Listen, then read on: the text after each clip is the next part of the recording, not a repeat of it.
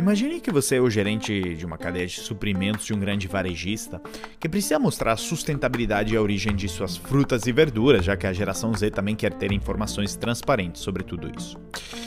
E você então começa um projeto de blockchain em que os dados de abastecimento de agricultores são registrados de maneira confiável e não hackeável e podem ser recuperados e acessados em tempo real por todos os stakeholders, distribuidores, agricultores, clientes e assim por diante para disponibilizar essa informação ao cliente final, você coloca um código QR na etiqueta dos produtos que pode ser escaneado via D-App e que mostra a origem precisa do item com detalhes tão específicos quanto a composição do terreno em que cresceu, a hora e data exata em que foi plantado e assim por diante. Muito impressionante, não é? Eu também imagine a seguinte situação. Você é agricultor e faz parte de uma cooperativa onde contribui com sua produção anual. Você tem um certo direito de voto, mas já faz alguns anos que o seu rendimento aumentou e você não teve essa, é, re, é, digamos, distribuição de votos, continua igual. Mas então a cooperativa muda sua governança para uma DAO, Decentralized Autonomous Organization, implementando smart contracts e recompensando o rendimento de forma proporcional e transparente com tokens. Você então, é, de fato, tem o um direito de voto com base no seu rendimento e está muito feliz com isso. Tenho certeza que você deve estar pensando, André, como que tudo isso é possível? Como você pode resolver em minutos problemas que a indústria hoje leva semanas, se não meses para resolver? Isso soa mais como um roteiro fictício do Black Mirror, da série do Netflix, né? Mas é muito mais real do que o Black Mirror e representa alguma das aplicações do mundo real das tecnologias da Web 3.0 para o setor do agronegócio. Então vamos primeiro passo a passo. Em primeiro lugar, o que é a Web 3.0? Bom, a Web 3.0 é essa terceira grande e nova onda da internet, é, que ela junta tecnologias descentralizadas como blockchain, Decentralized Autonomous Organizations, tokenização, uh, uh, metaverso. E faz com que uh, o tamanho do mercado global da Web 3.0 só venha a crescer. Segundo um estudo da Emergent Research, eh, o mercado atingiu 3,2 bilhões de dólares em 2021 e deve registrar um crescimento anual de 43,7% eh, até 2030, atingindo 81 bilhões de dólares. E quando a gente olha para o agronegócio, embora na agricultura estejamos uh, ainda um pouco atrasados no termo de maturidade da Web3, nós já estamos muito maduros na transformação digital no setor.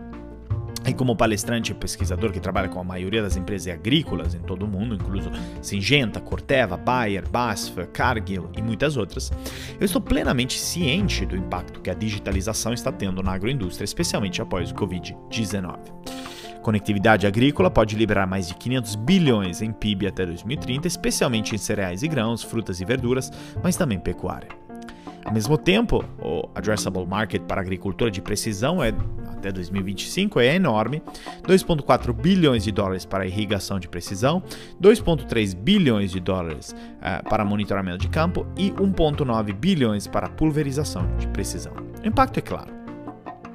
Mas se podemos concordar que a transformação digital está em andamento e acelerada pelo Covid no agronegócio, ainda temos que admitir que é, além de alguns experimentos e projetos pilotos tímidos, mas muito necessários, a indústria do agronegócio ainda não está muito clara sobre os potenciais impactos e oportunidades da Web3 nos seus negócios, desde a melhoria da transparência nas cadeias de suprimentos de alimentos até o microfinanciamentos para não bancarizados, é, dos mercados de carbono alimentado por blockchain ao metaverso para simulações de agricultura indoor, eventualmente ajudando a fazer o que a indústria almeja desde seu princípio: melhor alimentar o mundo, cuidando do meio ambiente.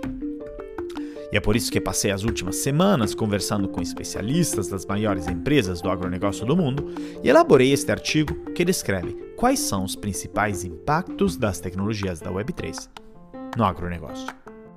Aqui é o André Iorio, palestrante e escritor sobre transformação digital, liderança e inovação. Já fui diretor do Tinder por 5 anos e Chief Digital Officer na L'Oréal e sou professor de MBA na Fundação Dom Cabral.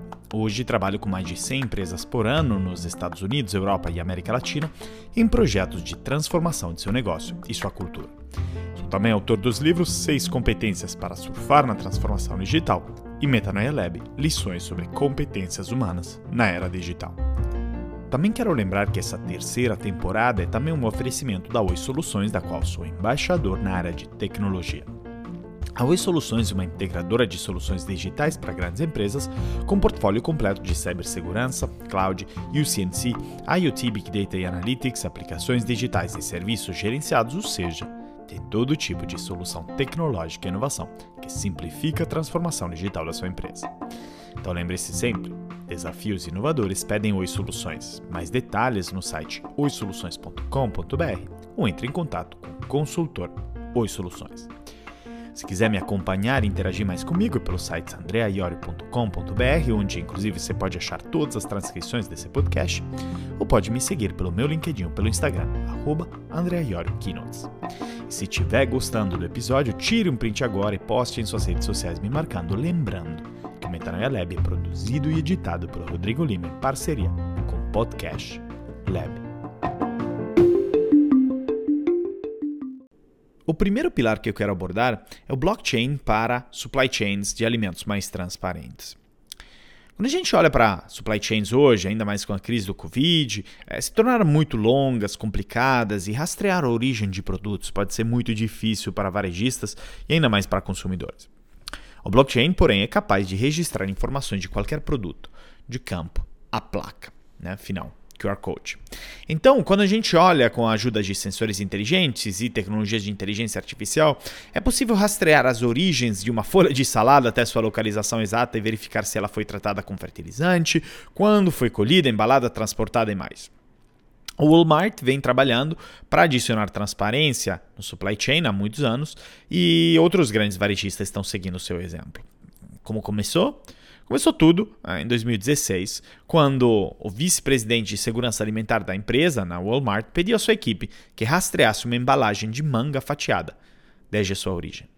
A equipe então levou seis dias, 18 horas e 26 minutos para descobrir de onde vinha. Enquanto todos esses dados estavam no sistema, chegar às informações demorava muito. Então, a Walmart se juntou com a IBM para criar um sistema de rastreabilidade de alimentos baseado no Hyperledger Fabric, um projeto hospedado pela Linux Foundation, e o Walmart conseguiu rastrear as mangas armazenadas em suas lojas nos Estados Unidos em 2.2 segundos. Literalmente, a velocidade do pensamento. Em agosto de 2017, o Walmart anunciou uma parceria com grandes nomes da indústria de cadeia de suprimentos como Dole, Kroger, McCormick, Nestlé, Tyson Foods e Unilever, para colaborar e encontrar novas aplicações que pudessem ajudar a aumentar a rastreabilidade dos alimentos.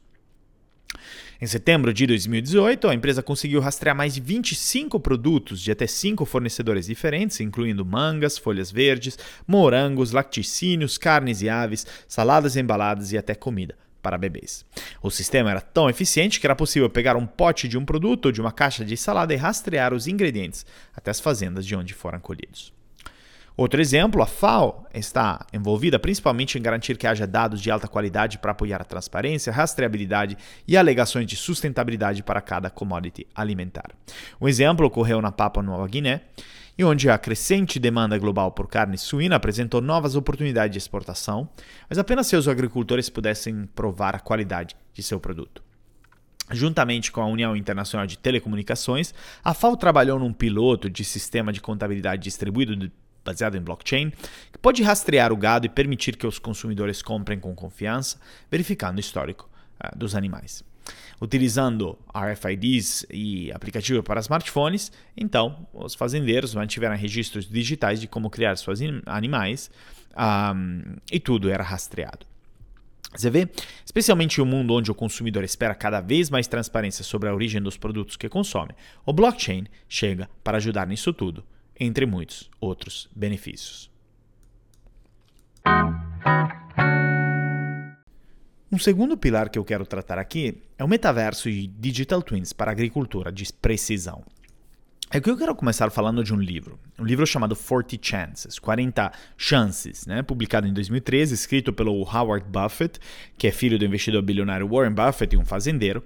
Essa história fala fundamentalmente, pelo título, é, que você, como agricultor, tem 40 chances, 40 estações de cultivo em suas vidas, dando-lhe apenas 40 chances de melhorar a cada colheita. Com apenas 40 ou mais oportunidades, provável que haja muitos e se reprimidos, deixados uh, na mesa. Mas e se houvesse uma maneira de experimentar mais? E se houvesse um lugar onde você não fosse limitado pelas leis da natureza, mas você pudesse usar o digital ao seu favor? Bem, o metaverso e os gêmeos digitais podem nos ajudar a resolver este problema. E aqui eu tenho certeza que você deve estar se perguntando: metaverso o quê?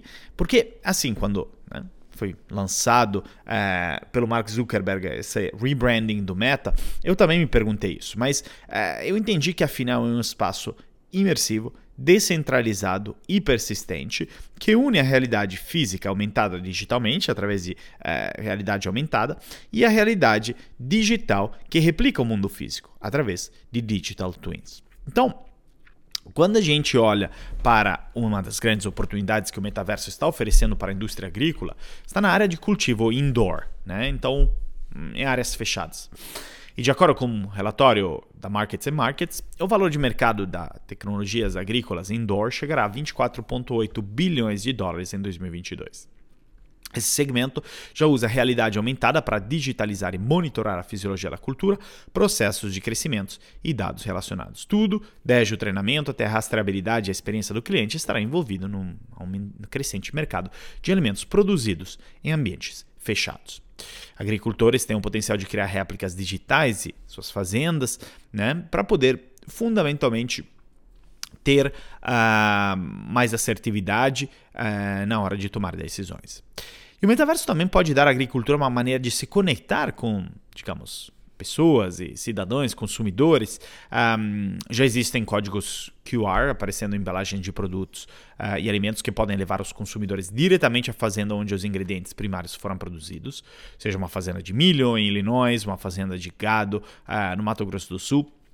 Essa experiência virtual finalmente abre a oportunidade de aproximar a fazenda da mesa de jantar. E um exemplo, a Bayer, tem nove locais de colheita e processamento de milho na América do Norte, e um projeto da Bayer chamado Shaping Business Strategy Future Operations Through Virtual Factory cria uma representação digital dinâmica do equipamento, processo e características do fluxo de produto, lista de materiais e regras operacionais para cada um desses novos sites. Essas fábricas virtuais permitem que a Bayer realize análises uh, what if né, para cada site, então simulações perfeitas. Então, à medida que a equipe comercial apresenta novas ofertas de tratamento de sementes ou novas estratégias de preços, a empresa pode usar as fábricas virtuais para avaliar a prontidão do local para adaptar suas operações e fornecer essas novas estratégias. As fábricas virtuais também podem ser aproveitadas para tomar decisões de compra de capital, criar planos de negócio de longo prazo, identificar novas invenções e aprimorar processos. Um terceiro pilar que eu quero abordar aqui é inteligência artificial para smart farming, ou seja, agricultura inteligente. E quando a gente olha para o mundo de hoje, enfim, não só agronegócio, mas de forma geral, nós temos tanto dado, Estamos na casa de 97 zettabytes de dados até o fim de 2022, de acordo com o statista. É, só para ter uma ideia, um zettabyte é um número com 12 zeros, é muito dado. Nós precisamos do apoio da inteligência artificial para tomarmos melhores decisões com esses dados e usarmos para é, uma predição. Então, como que Big Data e inteligência artificial impactam o setor agrícola? Fundamentalmente, juntamente com a internet das coisas e sensores, wearables e devices, é dando origem a um novo conceito, que podemos chamar de smart farming. E o que é smart farming? Fundamentalmente, de novo, é uma agricultura inteligente que, vinculada à internet das coisas e tecnologias de sensores é, que coletam dados, é, esses dados eles vão gerar melhores decisões a partir da inteligência artificial. Então, a melhor parte é que agricultores podem coletar todos esses dados por meio de smartphones, tablets uh, e por meio de agricultura inteligente. Os proprietários de fazendas podem coletar e analisar dados para identificar problemas em suas plantações. Usando as informações analisadas, eles podem decidir o melhor caminho e seguir para enfrentar desafios, que se trate de baixos níveis de água ou esgotamento de nutrientes essenciais, eles irão saber o que fazer. O objetivo final da agricultura inteligente é aumentar o rendimento das culturas, reduzindo o custo de produção. Também apoia o uso eficiente de recursos, desde trabalho humano até fertilizantes e energia, até o consumo de água. Uma empresa que está trabalhando muito para o avanço do smart farming é a John Deere, líder na produção de tratores e equipamentos agrícolas, com quem eu trabalhei junto na convenção anual de concessionárias Latam em Miami em novembro de 2022, e eles estão se tornando cada vez mais uma empresa de análise de dados, fornecendo aos agricultores insights acionáveis. Nos últimos 12 meses, dados de 230 milhões de acres de terras agrícolas em 100 países foram enviados por redes celulares para o John Deere Operation Center, a plataforma de computação em nuvem e o painel de dados da empresa. O poder desses dados é enorme, especialmente se processados por inteligência artificial. A previsão do rendimento da colheita é difícil porque muitos fatores entram em jogo, como ambiente, genotipo, e só podemos obter uma previsão precisa do rendimento depois de entender como esses fatores influenciam o rendimento das culturas. E aí que entra a inteligência artificial. Ao alimentar as máquinas com conjuntos de dados corretos, é possível prever o rendimento da colheita. Os sistemas de inteligência artificial podem usar dados históricos de rendimento das culturas e comparar com dados recentes e, com o tempo, determinar com precisão o rendimento das culturas. A previsão precisa do rendimento permitirá que os produtores tomem decisões baseadas em dados sobre a gestão da fazenda e não vamos esquecer também sobre a gestão financeira. E nos chegamos ao fim de mais um episódio. Qualquer ideia, dúvida, comentário, até mesmo reclamação, é só entrar em contato pelo site andreaiorio.com.br, pelo Instagram, arroba ou por meu LinkedIn, o Instagram. Lembrando que este episódio é um oferecimento da Oi Soluções, da qual eu sou embaixador na área de tecnologia. A Oi Soluções é uma integradora de soluções digitais para grandes empresas com um portfólio completo de cibersegurança, cloud, UCNC, IoT, Big Data e Analytics, aplicações digitais e serviços gerenciados, ou seja, tudo que a sua empresa precisa em termos de transformação digital. Ah, e se você gostou do episódio, tire um print agora, me marca no Instagram, no LinkedIn, vai ser o máximo saber o que você achou. Muito obrigado e até mais um episódio do Metanoia Lab.